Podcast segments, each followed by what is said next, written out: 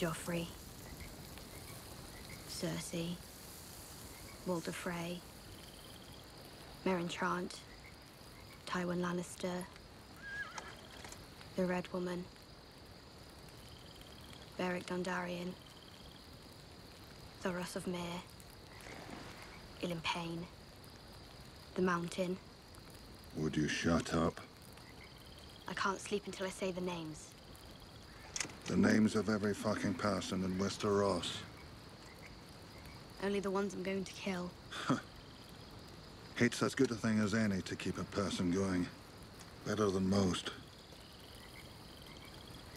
We come across my brother. Maybe we can both cross a name off a list. If you were here right now, what would you do?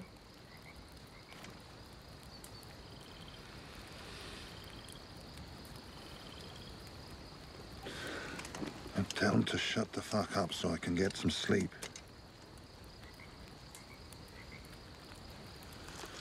Go on, get it over with. Your list of doomed men. I'm almost done. Only one name left. Go on.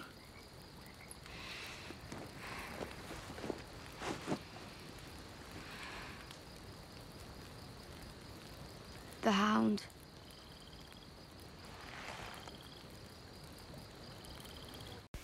Herkese selamlar. Hikaye incelememizde bu hafta Martin'in büyük beşlisinden olan Arya Stark var. Dişi kurdumuzu tanımadan önce ve hikayesine geçmeden önce bu karakter hakkında söylemek istediğim bazı şeyler var. Buz ve Ateş'in şarkısı serisine başladım başladı. Doğal olarak yerli yabancı diğer hayranlarla etkileşim halindeyim ve karakterler hakkında da bol bol tartışma yapıyoruz. Gözlemlediğim kadarıyla Asoyev hayran kitlesi arasında bu karakteri de hafife alanlar mevcut. Yani basit bir soruyla demek istediğimi anlatacağım size. Şimdi Jon, Tyrion, Dany ve Bran'ın buz ve ateşin savaşında bazı önemli ve çok net rolleri var. Büyük etkilerini tahmin etmek güç değil. Yani biri muhtemelen bu savaşa son verecek bir liderken diğerinin ejderhaları var ve bir diğerinde yeşil gören güçleri var. Hatta Cemiz'in zekası, becerisi ve olaylara etki etme gücü var. Bu nedenle bunlar ana beşlinin içine yer alıyorlar. Çünkü yaklaşan asıl savaşta bunlar sahip oldukları özelliklerle geleceğe ve diyara şekil verecekler. Diyarın kaderinde etki sahibi olacaklar. Şimdi peki bana Arya'nın bu savaştaki rolünden bahsedebilir misiniz? Arya tam olarak ne yapacak? Kaç kişi bunun hakkında gerçekten derinlemesine düşündü? Derinlemesine kitapları okudunuz mu? Sanırım şimdi beni biraz daha anlamışsınızdır. Tabii ki herkesin kendi hayran olduğu, tarafının olduğu karakterleri var. Genellikle sadece onlara değer verirler. Onların hikayesi düşünen insanlar.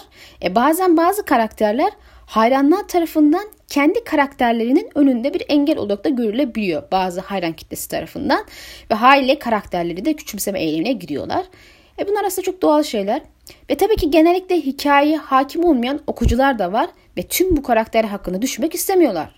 Özellikle de hikayesini tahmin edilemeyen karakter hakkında misal Jack'ın ve yüzsüz adamlar tahmin etmesi güç taraflar. E, Euron hakkında gerçek anlamda ötekilere hizmet ediyor fikri dışında böyle derinlemesine düşünüp niyeti ve planı hakkında fikir ortaya atan övmek için de söylemiyorum sakın yanlış anlaşılma olmasın. Benden başka birine de pek denk gelmedim. Zira elde çok az veri var ve bunlar arasında bağlantı kurmak da zor. İnsanlar derinlemesine düşünmek istemiyorlar Eurohan hakkında. Sadece çok büyük beklentilerimiz var diyorlar. Ama o beklentilerin neler olduğu konusunda ayrıntılı ve seriden kanıt toplamalı ciddi bir incelemeye ben daha denk gelmedim. Ki Anlıyorum da çünkü sonuçta herkesin oturup böyle şeyler için zaman ayırmasını beklemek hata olur. Lakin anlatmak istediğim kısım üzerinde pek düşünülmeyen karakterlerin etkisi de küçümsenmeye eğilimli görünüyor. Euron bunun istisnalarından biri zira serinin gerçek manada büyük oynayan, yaklaşan savaşa hazırlık yaptığı bilinen kötü adamı. Haliyle büyük kötü adamın büyük etkisi olur denklemi devreye giriyor ama Euron'un e, konu rolü hakkında da böyle e, fazla büyük beklentiye girmeyen siz çok abartıyorsunuz diyen böyle küçük de olsa bir kesimde var onu da söyleyeyim. Neyse çok uzatmadan Arya'da hikayesi üzerinde çok düşünülmeyen karakterlerden biri. Şimdi sebep ne olursa olsun sonuç hiç değişmiyor. Pek çok taraf Arya'nın hikayesini hafife alıyor. Bu tür yaklaşımlar bilinç altında karakteri bence ikinci karakter düzeyine indiriyor. Yani birisi çıkıp Arya'nın buz şampiyonu olduğunu ilan ederse bazı okuyucular bunu bir abartma olarak görebilir. Bu kuram doğru olmayabilir. Ama önemli olan bu değil zaten. Mesele şu ki Arya'nın bu kadar önemli bir rolü olacağını düşünmüyoruz. Bu psikoloji, psikolojiye sahip insanlar var. Deni Azar Ohio olabilir. John ya Azar Ohio olabilir ya da işte belki vaat edilen prens ve Bran son kahraman bile olabilir ya da başka bir şey. Tyrion her şeyi planlayan usta bir zihindir ama Arya'nın böyle bir rolü olamaz. Kraliçe olamaz. Lider olamaz. Bir şeyin şampiyonu kahramanı olamaz. Peki o ne olabilir? Arya sadece Jon'u destekleyen bir karakter mi olacak? Onun koruması mı? Ya da doğasında bilmediği 3-5 gereksiz kötü adamı öldürecek bir karakter mi olacak? Çoğunu o öldürmüyor bile ya. Arya büyük beşliden biridir. O bu büyüklükte. Martin rolünün ne olacağını ısrarla söylemiyor. Gidişat hakkında ipucu vermiyor süreçlerde. Arya'nın hikayesi Jon, Tyrion, Dany ve Branca'dan önemlidir. Bu karakteri seven, sevin ya da nefret edin. Arya'nın bu hikayedeki rolünün sadece 3-5 kişi öldürmek ve intikam almak olduğuna inanan biri varsa açık konuşuyorum ne bu hikayeyi ne de bu karakteri henüz anlamamıştır. Uzun bir girizgahtan sonra Arya'mızı da kısaca tanıyalım. Harunal'ın hayaleti, dişi kurt, kurt çocuğu, kan çocuğu, ölümün çocuğu, yalnız kurt, gece kurdu. Bunlar hep Arya'nın e, tanımlaması. Arya ailenin kara kurdu olarak Jon ile birlikte dışlanan bir karakter olarak öne çıkar. E, Batı diyarın ataerkil baskısı ile Lady olması ve öyle davranması için zorlanır, yönlendirilir ve eleştirilir. O ise tüm bunlara baş kaldırır ve reddederek olmak istediği kişi olmak için ısrarcı olur. O kendi seçimlerini yapmak ister. Kılıç kullanmak, macera yaşamak ve eğer istiyorsa mimar olmak, kral konseyinde yer almak. Bana göre Arya serinin en önüne gelen kadın hakları savunucusu olarak öne çıkıyor. Çünkü erkek egemen baskıya karşı çıkmaktadır ve kadınların sokulduğu kalıplara razı olmaz. Kralın şehrinden kaçtıktan sonra kendi macerasına sahip oluyor. Yol boyunca karşılaştığı tehlikeler ve kayıplar onda derin yaralar açar ve değişime zorlar. O Martin'in deyimiyle travma geçirmiş çocuk askerlere benzer ama 40 yaşındaki birinin olgunluğuna da sahiptir. Zira acı insanı olgunlaştırır. İlk cinayetini 10 yaşında işler ve yol boyunca bu sayı yavaşça artmaya ve doğal olarak kabul ettiği ölüm listesini genişletmede devam eder. İçinde büyük bir öfke ve nefret barındıran Arya'nın çocukluğu da babasının kellesinin kesilmesiyle sona ermiştir. Aynı diğer karakterlerin çocuklarının sona ermesi gibi. İlk kitaptan itibaren onun hikaye gelişimini ve değişen psikolojisini birlikte takip edeceğiz. Tat oyunuyla başlıyoruz. Arya, Ned ve Cat Stark'ın beş çocuğundan biridir. Kendisinden büyük iki ağabeyi ve iki küçük erkek kardeşi vardır. Ayrıca kendisinden iki yaş büyük ablası Sansa vardır. Ablasının aksine yine işlerine pek yatkın bir karakter değil. Aslında geleneksel bir lady olmaya yatkın biri de değil. Rahibe'ye göre demircinin ellerine sahiptir. Ablası Sansa ise Arya'nın olamadığı her şeydir. Zarif ve yetenekli. Kısacası kusursuz bir lady. Ailenin ablasının bu kadar kusursuz olmasına içlenir olduğunu ve kendisinden beklenen şeyleri yapamamasının onda bir baskı oluşturduğunu görüyoruz. Ara ara bu baskının onu ağlattığını da görebiliriz. Dahası Sansa'nın yaşça büyük olması yüzünden tüm bu yeteneklere sahip olmuş gibi bir düşünceye sahip olduğunu da görüyoruz. Yani elbette at binmek, ev idaresi işleri vesaireler haricinde.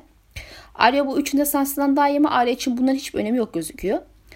E, bu yönden bir kıskançlık söz konusu. Sansa zarif bir kız kardeş istiyor ama Arya öyle değil. Arya da olduğu şekilde kabul görmek istiyor. Ablası ve annesi ve diğerleri tarafından ama zorla olmadığı bir kalıba sokuluyor ve eleştiriliyor. Bu durum iki kız kardeş arasında da sürekli bir çatışmanın olmasına sebep oluyor. Özetle Arya serideki diğer karakterler gibi yani Jon, Stannis hatta Tyrion ikinci çocuk sendromundan muzdarip kendisinden yaşça büyük ablasının gölgesinde kalmış. Jon'un Rob'un, Stannis'in Robert'ın gölgesinde kalması gibi. Sansa yanakları kızaracak kadar alçak gönüllüydü.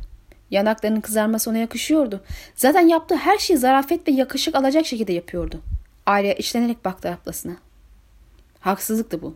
Sansa her şeye sahipti. Ablası ondan iki yaş büyüktü. Belki Arya doğduğunda bu yüzden hiçbir şey kalmamıştı. Sık sık böyle olduğunu düşünüyordu. Sansa dikiş dikebiliyor, dans edebiliyordu, şiir yazabiliyordu, arp ve zil çalabiliyordu. Hepsinden daha kötüsü Sansa çok güzeldi. Annelerinin Talilere özgü çıkık elmacık kemiklerini ve gür kızıl kestane saçlarını almıştı. Arya'nın saçları ise donuk koyu kahverengiydi. Yüzü uzun ve sertti. Jane ona eskiden Arya at surat der ve ne zaman yanından gelse, yanına gelse kişnerdi. Arya'nın ablasından daha iyi yapabildiği tek şeyin ata binmek olması da üzücüydü. Ata binmenin yanı sıra ev idaresi işlerinde de Sansa'dan daha iyiydi gerçi. Sansa'nın sayılar arası hiç yoktu.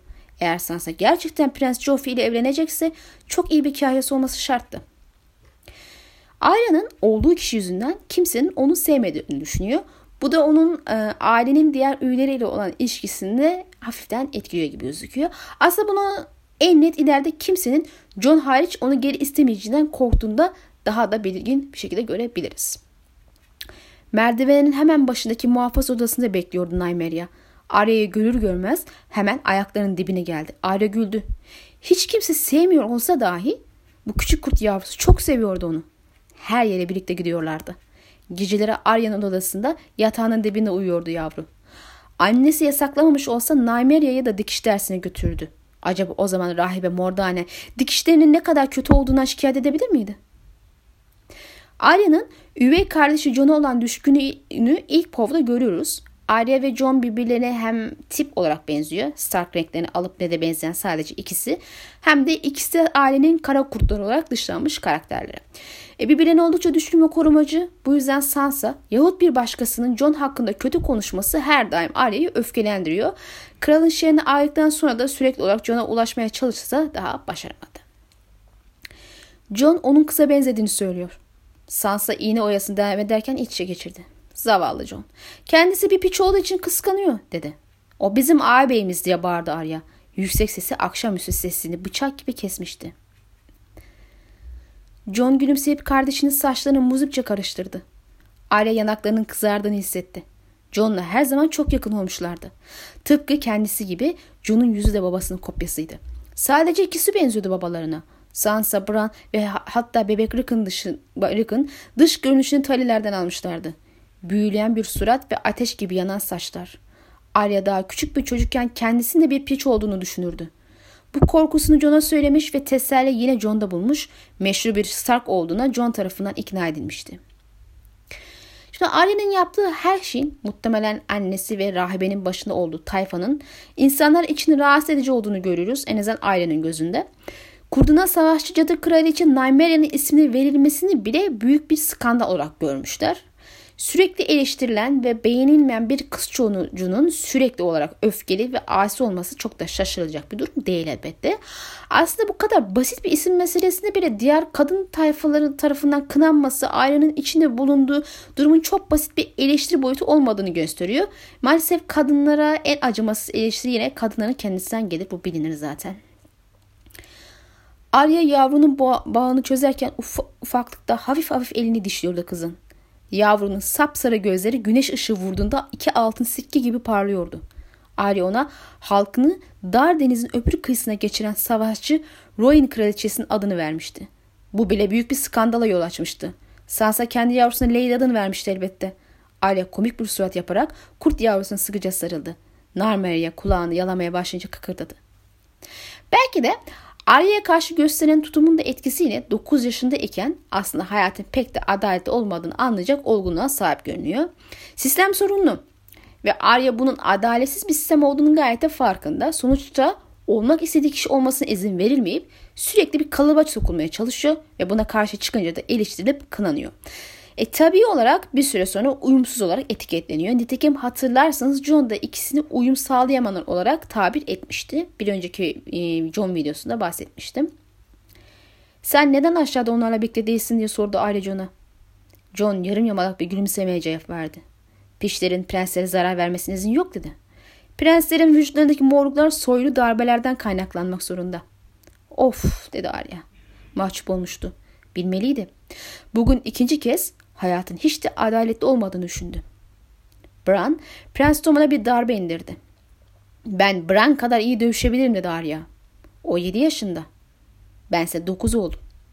Arya bir kız olsa da erkekler gibi kılıç sallayabileceğini hatta Bran kadar iyi olabileceği konusunda John'u ikna etmeye çalıştığını John onun kılıç tutmak için çok sıska kollara sahip olduğunu ve bu iş için hiç de uygun olmadığını anlatıyor. Elbette bu sözler Arya'nın hiç hoşuna gitmez ve John'a kızgın şekilde bakar.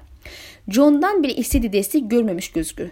John bile tipik bir erkek bakış, egemen bakış açısını Arya'ya yansıtmış ve ön yargıyla karşılık vermiştir. Diğer yandan basit bir gerçeği de vurgulamıştır aslında. Bu haliyle gerçekten de bir kılıcı savuracak fiziksel özelliklerden yoksundur. Dahası yaşadıkları dünyadaki düzenin gerçeğini ona hatırlatır. Kızlar armaları alabilirler ama kılıç alamazlar. Pişler kılıç alabilir ama armaları alamazlar. Kuralları ben koymuyorum küçük kardeşim. John ön yargılı bir görüş sergiler. John, Joffrey'nin babasının geyik armasının yanı sıra annesinin aslan armasını da taşıdığına ve baba soyu ile bir tutmaya çalıştığına dikkat eder. Bunu olumsuz bir şey gibi sunar. Elbette bu sefer itiraz sesi araya gelir. Aile için bu kötü bir şey değildir. Aksine kadın soyu da erkek soyu kadar önemli ve kıymetlidir ve, ve de birbirine denktir. Biri diğerinden aşağı olamaz. Aslında bu konuşmayı ve itirazı ilginç buluyorum. Çünkü John ileride bir dönem Stark soyunun erkek tarafının bittiğini ve kadın soyundan devam ettiğini öğreniyor. Tabii hikaye gerçekse. Haliyle ailenin itirazı çok yerinde oluyor. Kadınların da önemlidir. Doğru. Aksi halde bugün Stark soyu varlığını sürdüremezdi. Onun devamında bir kadına borçluyuz. Haliyle ister istemez Stark erkeklerinin talihsiz durumu göz önüne alındı şimdi. Bu olayın yüksek ihtimal tekrar edip bir Stark kızından doğan Jon'un Stark'ların soyunu devam ettirecek kişi olması anlamlı olacaktır. Eğer benim geçen e, nerede e, yaptığım video kuramı haklıysa. Lannister'lar çok kibirlidir dedi Jon. Kraliyet armasının altında olmak yeterli sanırsın ama hayır. Annesinin soyunu kralın soyuyla bir tutmaya çalışıyor. Kadınlar da önemli diye itiraz etti Arya. Şimdi neden kral ele olmaya kabul edip Sansa ve Arya'yı kralın şehrine götürmeye, götürme kararı sonrası Arya'nın Jon'dan bir hediye aldığını görüyoruz. Bir kılıç. Aslında daha önce Arya Jon'dan beklediği desteği görmemiş ve kızlar için kılıç sahibi olup onu kullanmanın pek mümkün görünmediğini söylemişti. Ama anlaşılan Jon fikrini değiştirmiş görünüyor. Ben Jon'un bu hareketini her daim şöyle görmüşümdür. Ben piç olarak armaya alamazsam bile sen bir kız olarak kılıcı almalısın. En azından birinin şu kralı yıksın. E, bu kısım hakkında e, video John videosunda da ayrıntılı bir şekilde ifadede bulunmuştum zaten. Ayrıca düşmana sivri ucu saplı sözü sık tekrar eden onlar için önem arz eden cümlelerden biri olarak hem Arya hem de John Povlarında sık sık kullanılan bir söz olarak karşımıza çıkıyor. Martin'in en sevdiği tekrar eden cümlelerden biri olmasının yanı sıra önemli olduğunu vurgulamış ama bunu son iki kitapta anlayacağız diye düşünüyoruz. John Danny gibi karakterlerde zaten tekrar eden bazı bu tarz cümleler görüyoruz. Bunlar o karakterlerin hikayesinde önemli önem sahibi işaret eder. Arya heyecanla fakat dikkatlice koridoru kontrol etti. Nymeria buraya gel kapıda bekle. İçeri gireceklere karşı onu uyarması için kurdu dışarıda bıraktı ve kapıyı kapattı. John hediyesini sardığı kalın kumaş tomarını açmaya başlamıştı. İçinden çıkan şeyi Arya'ya uzattı. Arya'nın tıpkı John'unkilere benzeyen koyu gözleri kocaman açıldı. Bir kılıç dedi solu, heyecan, solu heyecandan kesilmiş halde. Kılıcın kılı yumuşak gri deriden yapılmıştı. Bir günah kadar esnekti. John kılıcı yavaşça kılından çıkarırken soğuk çeliğin derin mavi pırıltısını görebiliyordu Arya. Bu oyuncak değil dedi John. Tutarken bile çok dikkatli olmasın yoksa kendini kesebilirsin. Kenarları ustura kadar keskin tıraş olacak kadar. Kızlar tıraş olmaz ki dedi Arya. John güldü. Belki de olmalılar. Rahibe Mordan'ın bacaklarını gördün mü hiç? Arya da sırıttı. Üstelik çok cılız dedi. Sen de öylesin dedi John. Bu kılıcı makine senin için özel olarak yaptırdım.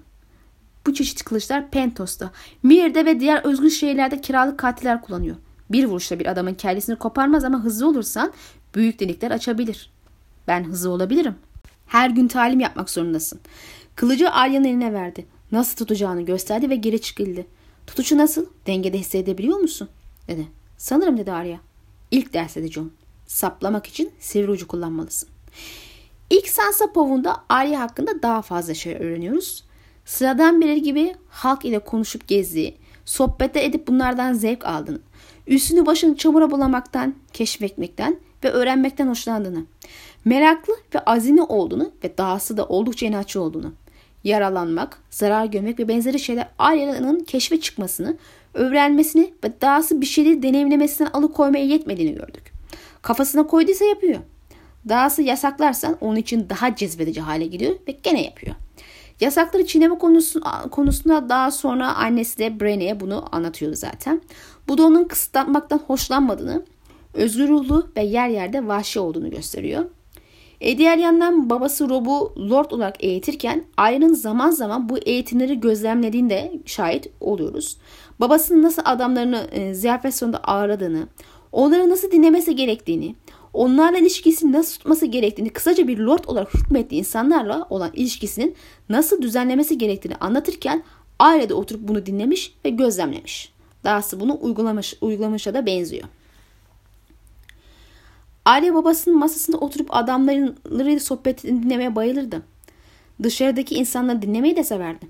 Kayış kadar sert hür süvarileri, soylu şövalyeleri ve gözü pek şövalye yaverlerini ve yaşlı savaşçıları. Onlarla kar topu oynar, mutfaktan tart çalmalarına yardım ederdi. Karıları ona çörekler verir. Arya onların bebeklerine isimler uydururdu. Çocuklarıyla canavarlar ve genç kızlar. Hazineyi sakla ve kaleme gel oynardı. Şişko Tom Arya ayak altı derdi ona. Çünkü Arya her zaman ayak altındaydı. Bu adı Arya at surattan daha fazla severdi. Dahası Arya'nın arkadaş yahut aile olarak kabul edip benimsediği kişilere karşı korumacı ve sahiplenici olduğunu görüyoruz. Özellikle sadakat duygusu güçlü biri. İhanet etmiyor. Kış e, e, kralın şehrine e, kralın şehri yolu boyunca Arya arkadaşlık, arkadaşlık eden Maika'yı koruma güdüsü ve daha sonraki kitaplarda Gendry ve kafileye karşı tutumu buna örnek olarak gösterilebilir. Dur diye çığlık attı Arya. Sansa korkmuştu. Sen karışma Arya dedi. Korkma ona zarar vermeyeceğim. Fazla zarar vermeyeceğim dedi Joffrey gözlerini Maika'dan hiç ayırmadan. Arya sonunda hamle yaptı. Sansa kısrağından hemen indi ama yetişememişti. Arya tahta kılıcı iki elle birden bütün gücüyle savurdu. Tahta kılıç prensin kafasının arkasından iki ayrılırken ses, sert bir ses çıkardı. Her şey bir anda Sansa'nın dehşet dolu gözlerinin önünde oldu. Joffrey küfürler saydırarak arkasını döndü. Mike ağaçlara doğru koşabilince hızlı kaçtı. Arya prense bir darbe daha savurdu ama bu kez darbeyi aslan dişiyle karşıladı Joffrey. Kırık tahta kılıç Arya'nın elinde elinden uçtu. Joffrey'nin kafası kanlar içindeydi.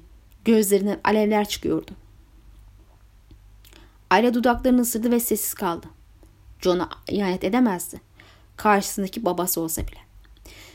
Şimdi Micah ve Joff'a saldırı meselesi anlatıldığı sahnede Sansa'nın olanlar hakkında yalan söylemesi Arya'yı öfkeye boğuyor ve hakimiyetini yitirerek ablasına saldırıp vurmasına sebep oluyor. Elbette bu yalan meselesinin doğası hakkında bir yorum, yorumu burada falan yapmayı düşünmüyorum. Aslında bu olay Arya ve Sansa halen arasında en çok tartışma konusu olan ve daha çok su kaldıracak bir pilav. Biz Arya'nın tepkisine odaklanalım. Bu olay bize Arya'nın adaletsiz olaylara karşı öfkelenmesini ve tepki vermekten çekinmediğini gösteriyor. Ayrıca öfkelenmesi halinde vahşileşip güç kullanma eğilimi olduğunda bir işaret aslında. Saldırdığı kişi ailesinden biri bile o saldırı kişi ailesinden biri olsa bile bu çok büyük bir önem arz etmiyor gibi görünüyor. Elbette Sansa ile arasının hep gergin olması işi kolaylaştırıyor olabilir. Ama sonrasında da insanlara kolayca saldırıp tabiri caizse güzel bir sopa çektiğini görüyoruz. Arya haklı olduğunu düşünüyor ise karşısındakine saldırmaktan çekinmiyor. O gün orada olan bir daha vardı dedi Ned. Sansa buraya gel. Ned Arya'nın kaybolduğu gün Sansa'dan bütün hikayeyi dinlemiştik. Gerçeği biliyordu. Bize neler olduğunu anlat. Büyük kızı tereddütlü adımlarla salonun ortasına geldi. Beyaz dikişti. Mavi kadifeden bir elbise giymişti. Kızıl kahve saçları parlıyordu. Boyuna gümüş bir kolye takmıştı. Önce kız kardeşine sonra prense baktı. Bilmiyorum dedi gözünde yaşlarla. Hatırlamıyorum. Her şey o kadar hızlı oldu ki göremedim. Seni rezil diye bağırdı Arya. Ablasının üzerine doğru bir ok gibi fırladı. Sansa yere atıp yumruklar atmaya başladı. Yalancı, yalancı, yalancı. Arya'nın sahiplendiği kişilere karşı korumacı olduğunu görmüştük zaten. Zarar gelince saldırıya geçiyordu. Aslında sadece sahiplendiği değil sonraki kitaplarda göreceğiz ki masum insanlara kötü şeyler yapan kişilere karşı da böyle çabucak bir tavır alıyor. Yani yüksek bir adalet duygusu olduğu tekrar tekrar görüyoruz. Ve kötü adama gördüğü kişiye karşı nefret ve kim besliyor. Aslında bu yönü biraz Deni'ye benziyor. Melka ve Lady konusunda yardım istemeyip sessiz kalan eski dost dedikleri kişiler bile sırf bu yüzden öfke duyuyor ve onların masumları korunmamasından öfkelenip onların yalancı dost kişileri olduğunu düşünüyor. Ve tüm bunlar aslında midesinde bulanmasına sebep oluyor. E bununla beraber bu Muayka olayı Arya'nın ilk travması aslında. Zira arkadaşıydı ve onu korumaya çabalasa da gücü buna yetmemiş ve sonunda feci şekilde katledilmişti. E bir yandan arkadaşını koruyacak güçten mahrum olma duygusu ve bunun getirdiği vicdan azabı. E diğer yandan Sansa ve Jane'in de bu konuda Arya'yı suçlamakta vakit kaybetmemesi ve kimsenin Micah ve Lady için e, parmağını kıpırdatmaması hatta bunu dert dahi edilmiyor görünmeme, görünmeleri Arya'yı ciddi bir bunalıma sokuyor. E zaten Kralın Şehri'ndeki ilk sahnelerini okursanız depresyondaki bir kişinin özelliklerini yansıtmaya başlıyor. Yemek yemez. Buranda böyle bir ruh hali. Ağlayıp durmak gibi çeşitli e, davranışlar sergiliyor. Orası kış yarıydı. Bir dünya uzaklıktaydı. Şimdi her şey değişmişti. Buraya geldikten beri ilk kez adamlar birlikte yemek yiyorlardı ve Arya her anından nefret ediyordu. Konuşmalarından, gülmelerinden, anlattıkları hikayelerden hepsinden nefret ediyordu. Onlar Arya'nın dostlarıydı. Bir zamanlar kendini güvende hissederdi onların yanında ama artık biliyordu ki onların dostluğu yalandı. Kraliçenin Lady'yi öldürmesine izin vermişlerdi. Bu yeterince kötü değilmiş gibi tazı Maika'yı bulmuştu. Jane Paul'un söylediğine göre Maika'nın bedenini öyle küçük parçaya ayırmışlardı ki babasına bir torbaya koyarak vermişlerdi. Zavallı kasap. Torbadakinin parçalanmış bir domuz olduğunu düşünmüştü. Kimse sesini yükseltmemişti. Kimse kılıcına davranmamıştı. Kimse hiçbir şey yapmamıştı. Her zaman cesurca konuşan Harvin, bir şövalye olacak olan Ali'in, muhafızının başı Jory kimse sesini çıkarmamıştı. Hatta babası bile. O benim arkadaşım mı diye fısıldadı yemek tabağına. Kimsenin duyamayacağı kadar hafif bir sesle. Çatalını bile değdirmedi kaburgalar tabağında soğumuş, üzerine donmuş yağ ile kaplanmıştı. Onları görece midesi bulandı. Masadan kalktı. Şimdi Arya'nın vicdan azabı çektiğini net görürüz. Sanse'nin aksine Arya'nın Micah ve Lady'ye olanlar yüzünden ağzını tadı bir türlü düzelmiyor. Herkese ve her şeye karşı öfkeli ve herkesten nefret ediyor ama Micah ile oynamayı seçtiği için de bütün bu kötü olaylara kendisi neden olduğuna inanıp en çok da kendisinden nefret eder hale gelmiş. Çünkü zaten Sansa ve arkadaşı Jane ona böyle söylemiş. E, kendi de buna inanmış. E, en başta Micah ile oynamasaydı bunların olmayacağına inandığından onlara hak vermiş. Pencereye gidip kenarına oturdu. Ağlayarak ve herkesten nefret ederek. En çok da kendinden nefret ediyordu. Her şey onun suçuydu. Kötü olan her şeyin sebebi oydu. Sansa öyle söylemişti. Ve Jane de. Micah'yı düşündü yine ve gözlerini, gözleri yaşlarla doldu. Onun suçuydu, onun suçuydu. Her şey onun suçuydu. Eğer ona birlikte o, şövalecik oynayalım demeseydi. Arya umutsuzca anlatmak ve babasının anlamasını sağlamak istiyordu. Ben öğrenmeye çalışıyordum ama gözleri tekrar yaşlarla doldu. Mayka'ya birlikte talim yap- yapmayı ben önerdim. Bütün acı ilk günkü gibi gelip yüreğine oturmuştu. Titrek arkasını döndü. Ondan ben istemiştim. Benim hatam, benim. Ned'in ilk kez Arya'nın Lyana'ya benzediğini ve içinde kurt kanı olduğunu söyledi. Sahneye geçeceğiz. Anladığımız kadarıyla kurt kanın Stark'ların başına buyruk, vahşi ve fevri olmasını sağlıyor. Arya da tüm bu özellikleri de görürüz zaten.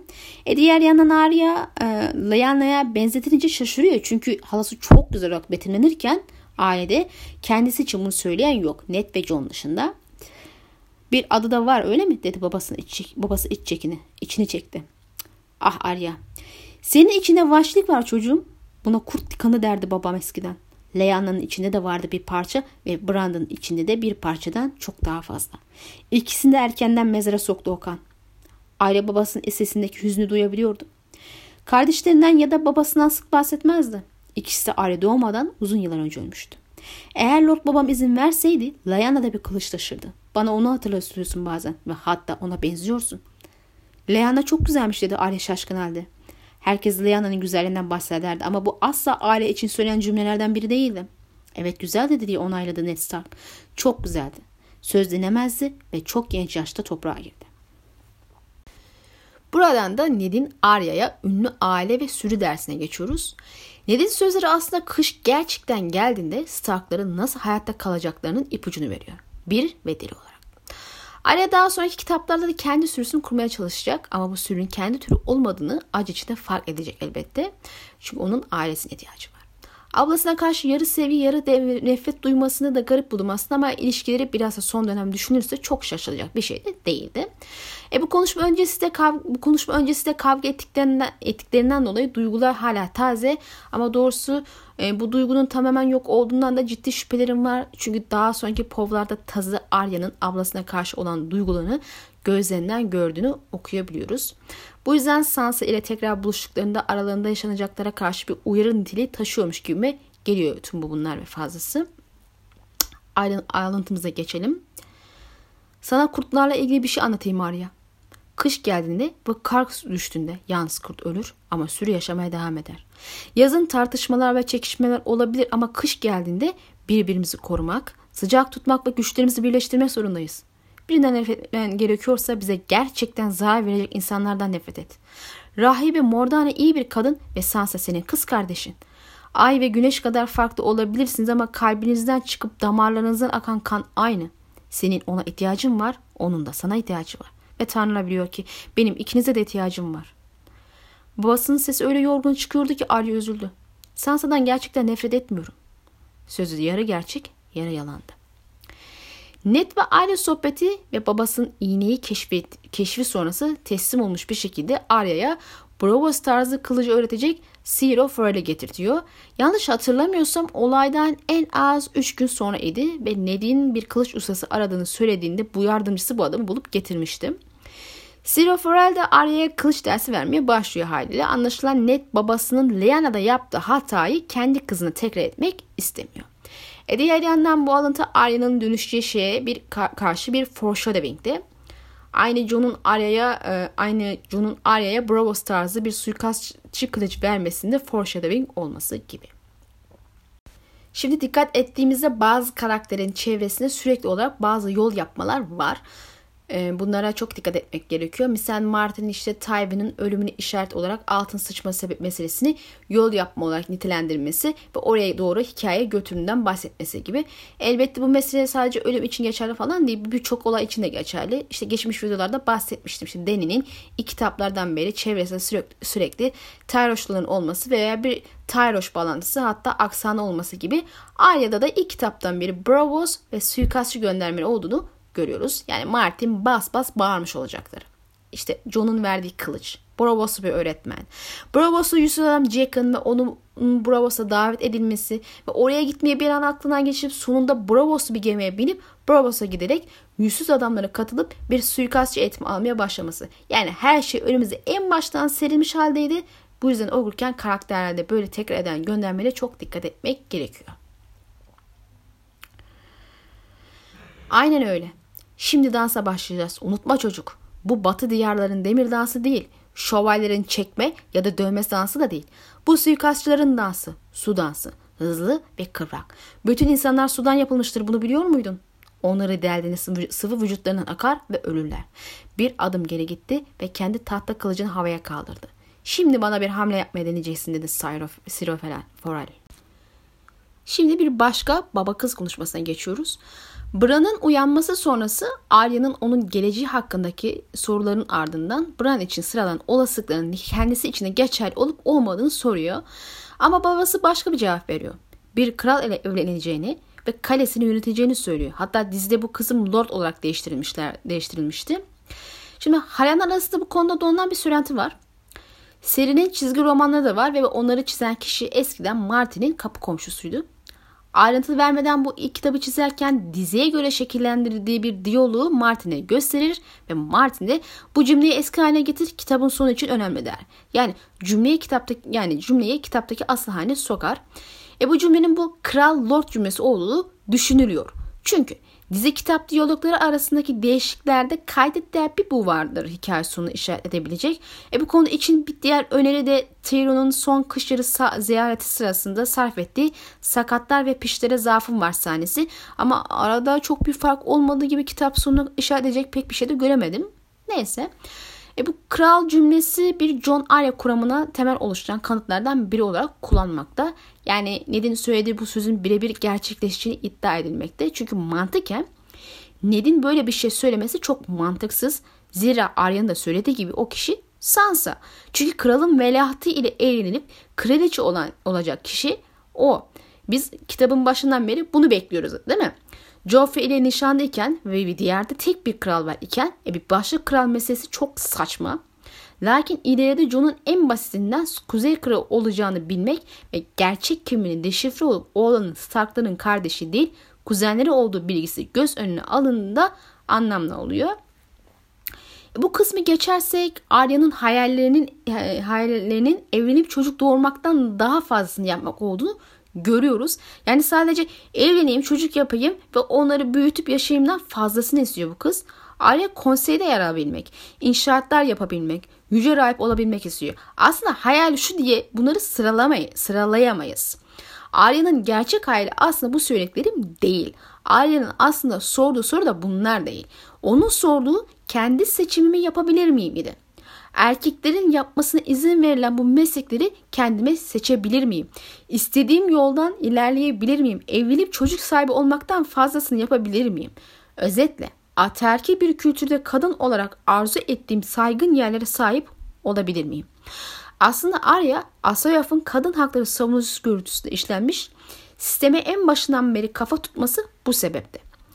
Geleneksel lady'nin dışında bir görüntü çizmeyi talep etmesi bu yüzden. Bazı haklar talep ediyor. En basit hak seçim hakkı. Erkekler ise bundan genelde çok hoşlanmıyor çünkü onlar kadınların kendilerine rakip olmaya layık olduklarını düşünmüyor. Bu kapasiteye sahip olmadıklarını düşünüyor ve kadınlar sadece kadın işleriyle ilgilenmelidirler. Arya da buna isyan ediyor işte. Ve bildiğini okumaya devam ediyor. Martin zaten Arya'yı vakti zamanda tanıdığı feminist birkaç kadından esinlenerek yazdığını ifade etmişti. Arya başını yana eğip ben de kral konseyinde yer alabilir miyim? Ben de mimar Brandon gibi kaleler inşa edebilir miyim? Yüce rahip olabilir miyim? dedi. Ned hafifçe kızın alnını öptü. Sen bir gün bir kralla evleneceksin ve onun kalesini yöneteceksin. Oğulların soylu şövalyeler, prensler, lordlar ve evet belki yüce rahipler olacak. Buradan kara kedi sahnesine geçiyoruz. Hemen hemen birçok hayranın hemfikir olduğu şey tek kulağı kesik olan bu kara kedinin Prens Rhaegar'ın kızına ait olan Balerion isimli kedi olduğu yönünde. E zaten kedideki Lannister düşmanlığı her şeyi ele veriyor gibi. Tom'una bile saldırıyor tatlı küçük çocuğa. Kızıl Kale kedilerle doluydu. Güneşin altında yayılıp yatan tembel yaşlı kediler, kuyruklarını sallayan soğuk gözlü fare avcısı kediler, iğne gibi tırnaklar olan küçük kedi yavruları, bakımlı ve tüyleri taranmış lady kedileri, çöp yığınlarını karıştıran kötü huylu sokak kedileri. Aile hepsini teker teker kovalayıp yakalamış ve gururla Siro'ya götürmüştü ama bu hariç. Bu tek kulaklı siyah şeytanı bir türlü yakalayamıyordu. Kalenin gerçek kralı bu işte dedi altın pelelerini adamlardan biri. Günahtan daha yaşlı ve iki kat kötü. Bir keresinde kral kalede kraliçenin babası için ziyafet düzenliyordu. Bu kara piç masanın üstüne atladı ve Lord Tywin'in parmakları arasından bütün bir bıldırcını kapıp götürdü. Kral öyle bir kahkaha attı ki patlayacak sandık. Sen bu kediden uzak dur çocuğum. Kediden üç adım uzaktayken kara şeytan fırladı. Sola, sonra sağa, tekrar sola ve sağa. Arya önünü kesiyordu. Erkek kedi bir kez daha tısladı ve Arya'nın bacaklarının arasından kaçmak için öne atıldı. Yılan kadar kaygan diye düşündü Arya ve kedi elinin arasına sıkıştı. Kedinin pençeleri deri yeleğine oyalarken Arya hayvanı iyice göğsüne bastırmış halde kendi etrafında dönüyor ve kahkahalar atıyordu. Hayvanın iki gözün arasına hızlıca öptü ve kedi yüzüne tırmık atamadan kafasını geriye çekti. Kedi miyavlayıp tükürdü. Şimdi kedi yakalamak ailenin su dansçı olma eğitimlerinden biri. Bu şekilde hızlı ve atik olmak için yetiştiriliyor. Elbette orada burada önemli olan şey bu değil. İki dikkat çekici nokta var. İlki Bravos videomdan e, hatırlayacağınız üzere Arya'nın kurtlar sonrası kedilerle olan haşır neşrin başlangıcı bu şehirde başlıyor. Bir diğeri ise bu kedi simgesi olarak Jon Snow'u işaret ediyor. Bu kalenin asıl kralı bu kara piç işte sözü aslında Jon'a gönderme. Jon'un Sur'daki lakaplarından biri Sur'un kara piçi. Jon'un anne babasının Rhaegar ve Lyanna olduğu gerçeğini göz önüne alırsak Jon'un aslında kalenin ve doğal olarak demir tahtın asıl varisi olduğunu bize anlatıyor Martin. Şimdi buradaki göndermeye bakarsak Prens ve Lyanna'nın evlendikleri gerçeğini de çıkar, çıkarabiliriz. Çünkü bir piç asla varis olamaz ve Martin Jon'u Balerion isimli kedi simgesiyle gerçek varis olduğunu anlatmış bize. Burada Arya'nın da e, kara piç öpmesi gene bir Jonarya kuramı olarak e, önümüze çıkıyor. E, ileride Arya'nın Bravos'taki kedilerle kedilerle sahnelerinden birinde orada bu kediye benzer bir başka kediyi en sevdiği kedi olarak anıyor. Çünkü Bravos'taki o kedi bu kara piçe benziyormuş. E, bu arada kedinin, kedinin de John gibi huysuz olması çok dikkatinizden kaçmasın. Arya kara kedi yani Balerion yakalama sahnesinden gizli geçitleri keşfediyor ve daha sonra Varys ve Illyrio'nun konuşmasına denk geliyor. E benim için burada çok büyük bir gizem yok. İki adam Aegon'un geliş için diyarı hazırlama ve muhtemelen Targaryen desteklerini de hazırlamak için üzerine bir sohbet yapıyorlar. Elbette bazı şeylerin kontrolü dışına geliştiğini, savaşı engellemeye daha doğrusu ertelemeye çalıştıklarını görürüz çünkü daha hazır değiller ve diğer yandan bir başka el bu savaşı fitiliyor ki bu kişinin serçe parmak olduğunu da biliyoruz. Aile bundan sonra babasına duyduklarını anlatıyor ama elbette inandıramıyor. E, bu kısımda önemli olan ejderha kemerlikleri sahneleri. Yüksek ihtimal ilerisi için bir foreshadow barındırıyor diye düşünüyorum. İlk kitaptaki işaretlere dikkat edin çünkü yanlış hatırlamıyorsam Martin ilk kitapta çok fazla işaret verdiğini pişmanlıkla dillendirmişti. Adam ilk kitaptan serinin sonu işareti vermiş yani düşünün. Gözleri karanlığa iyice alışmış halde 87'ye kadar saydığında odanın hafifçe aydınlanmaya başladığını fark etti. Yavaş yavaş çevresindeki nesneler şekillenmeye başladı. Kocaman aç gözler karanlığı içinden araya bakıyordu ve loş ışıkta uzun, keskin dişli bir çene belli belirsiz seçilebiliyordu. Kaça karda saydığını unuttu. Gözlerini kapattı. Dudaklarını ısırdı ve korkuyu başından savdı. Gözlerinin tekrar açtığında canavarlar geçmiş, gitmiş olacaktı. Siria'nın orada yanında olduğunu ve kulağına fısıldadığını hayal etti. Durgun su kadar sakin. Ayı kadar güçlü. Dişi kurt kadar gözü kara. Gözlerini açtı. Canavarlar hala oradaydı ama artık korkusu kalmamıştı. Arya ağırca ayağa, ayağa kalktı ve temkinli adımlarla yürümeye başladı. Canavar kafaları her taraftaydı. Merakla birine dokundu. Gerçek olup olmadığını anlamak istiyordu. Parmakları devasa bir çeneye değdi. Gayet gerçekti. Eline değen kemik pürüzsüz, soğuk ve sertti. Parmağını çeneden, çenedeki bir dişin üzerine gezdirdi. Siyah ve keskin, karanlıktan yapılmış bir hançer. Titredi. Bunlar öyle dedi yüksek sesle. Bunlar kafatası bana zarar veremezler. Ama canavar Arya'nın orada olduğunu biliyordu sanki. Boş göz çukurlarının loş odada kendisini izlediğini hissediyordu ve bu loş maharaya benzeyen yerde Arya'dan hiç hoşlanmayan bir şeyler vardı. Yavaşça uzaklaştı kafatasından ve daha büyük bir başkasına çarptı. Bir an kafatasının keskin dişini bir parça et koparmak için omuzunu ısırdığını düşündü. Aya döndü. Keskin diş de, deri yeleğini takıldı ve kocaman bir parçayı koparıp aldı. Koşmaya başladı. Önünde diğerlerinden de büyük bir kafatası daha belirdi ama Arya yavaşlamadı bile. Bir kılıç uzunluğundaki dişlerin üstüne atladı. Çenelerin arasından geçti ve kendini kapıya attı. Şimdi Arya'nın ejderha kemikle ilgili sahnesini okuduğumuzda aslında oldukça olumsuz sayılabilecek bir hava var. Arya onlardan ilk aşama korkuyor ve gözlerinin onu izlediğini düşünüyor. Ama en önemlisi burada olmasını hoşlanmadıklarını hissediyor. Hatta bir tanesi tane e, tanesinin dişine elbisesi takılıyor ve sanki bir et parçası kopartmak için ısırdığını düşünüyor. Her ne kadar kayden kaçarken tekrar buraya geldiğinde bu kafa taslarını eski dost gibi düşünmüşse de eğer burada anlatılanları işaret olarak alırsak başta da söylediğim gibi olumsuz bir hava veriyor. Ailenin bundan sonra da ejderhaları zaman zaman andığını görürüz aslında. Bravos'tayken bile bir tane ejderha görmek isterdim demeye devam ediyor. E yani kim istemez. E sorun şu ki bu karşılaşma ne kadar iyi ne kadar kötü olacak. Şimdi birkaç senaryo üretebiliriz. İlki düşmanca bir karşılaşma olacak ve bu şekilde devam edip iki taraftan biri kazanana kadar sürecek ki dostum ben bu son birkaç senedir bu şekilde olacağını düşünüyorum. İkinci senaryo ilk başta kötü bir karşılaşma olacak ama sonra iki tarafta birbirine karşı yumuşayacak ve müttefik olacak. E sonucu senaryo ise ilk aşamadan itibaren olumlu bir karşılaşma yani müttefiklik olacak. Üçüncüsü bence fazla iyimser, toz pembe bir bakış açısı ama ikincisi gayet yerinde ve Martin tarzına gayet uygun. E birçok kişi eninde sonunda bir müttefiklik olacağı görüşünde sanırsam zaten. E benim gibi düşünenler de yok değil. E, Brovos videomda söylemiştim. Arya'nın hikayesi yin yang felsefesindeki yin öz, izlerini özellikle taşıyan ölüm çerçeveli bir konuya sahip. Aslında Arya bir çeşit Valkyrie gibi hareket ediyor ama bu konuyu başka videoda değinmeyi düşünüyorum ama şöyle kısaca bir özetleyeyim. Valkyrie savaş meydanlarında ölmüş savaşçıların ruhlarını Valhalla'ya götüren savaşçı bakirelerdi.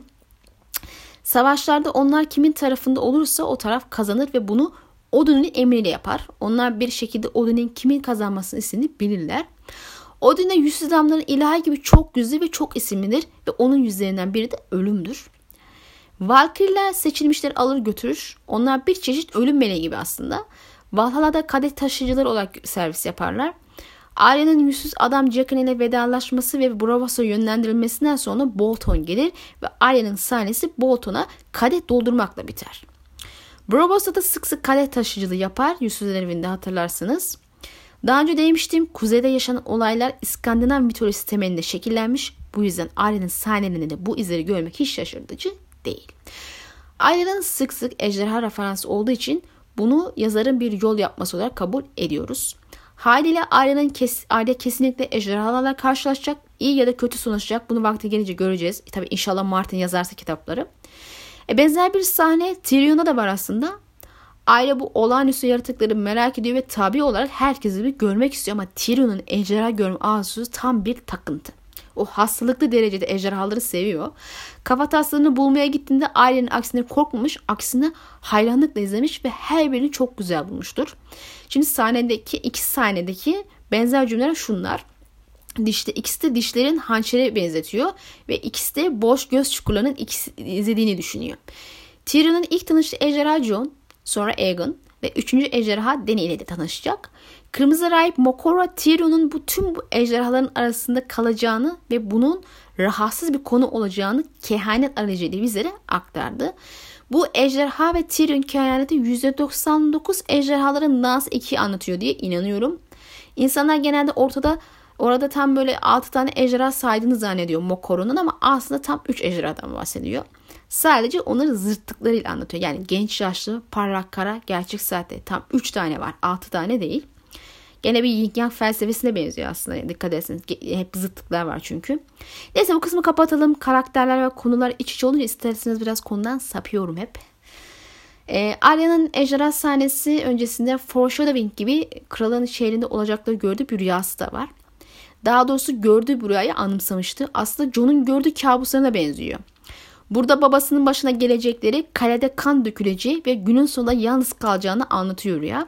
E John da kış yeri yanmadan önce Sur'daki ilk günlerden itibaren benzer şeyleri kış yeri için görmüştü. Yani kafa tasları falan görmüştü. Kimse yoktu hatırlarsanız. Hatta bir noktadan sonra e, ölülerin ziyafetini bile görmüştü Theon gibi. Yani Arya Kızıl Kale'nin Arya Kızıl Kale'nin Jon'da kış yarının başına gelecekleri rüyasında gördü ama tabii ikisi de anlamlandıramadı. Kızıl Kale'ye ilk geldiklerinde kale içinde kaybolduğunu görüyordu kabuslarında. Kızıl Kale kış yarından daha küçüktü ama rüyalarına uçsuz bucaksız bir yer haline geliyordu. Hiç sonu yokmuş gibi görünen taş labirentler Arya, yürü, Arya yürüdükçe şekil değiştiriyordu. Duvarlarına, so, duvarlarına solmuş goblenler asılı kasvetli koridorlarda bir türlü sonu gelmeyen sarmal merdivenlerde, avlularda, köprülerin üzerinde koşuyordu ve sesi boş kalede yankılanıp duruyordu. Bazı odaların kızıl duvarlarından kan damlıyordu ve odaların hiçbirinde pencere olmuyordu. Bazen babasının sesini duyuyordu ama sese doğru ne kadar hızlı koşarsa koşsun ses ondan uzaklaşıyor. Sonunda tamamen yok oluyor ve Arya karanlıkta tek başına kalıyordu. Şimdi ilk Arya incelemesi videoma burada son vermek istiyorum. Sonraki Arya incelemesinde rüyanın gerçekleşmesi ve sonrası olanı üzerine konuşacağız ve tabii ki daha fazlası. İnşallah videomu beğenmişsinizdir. İzlediğiniz için çok teşekkür ederim. Allah'a emanet olun.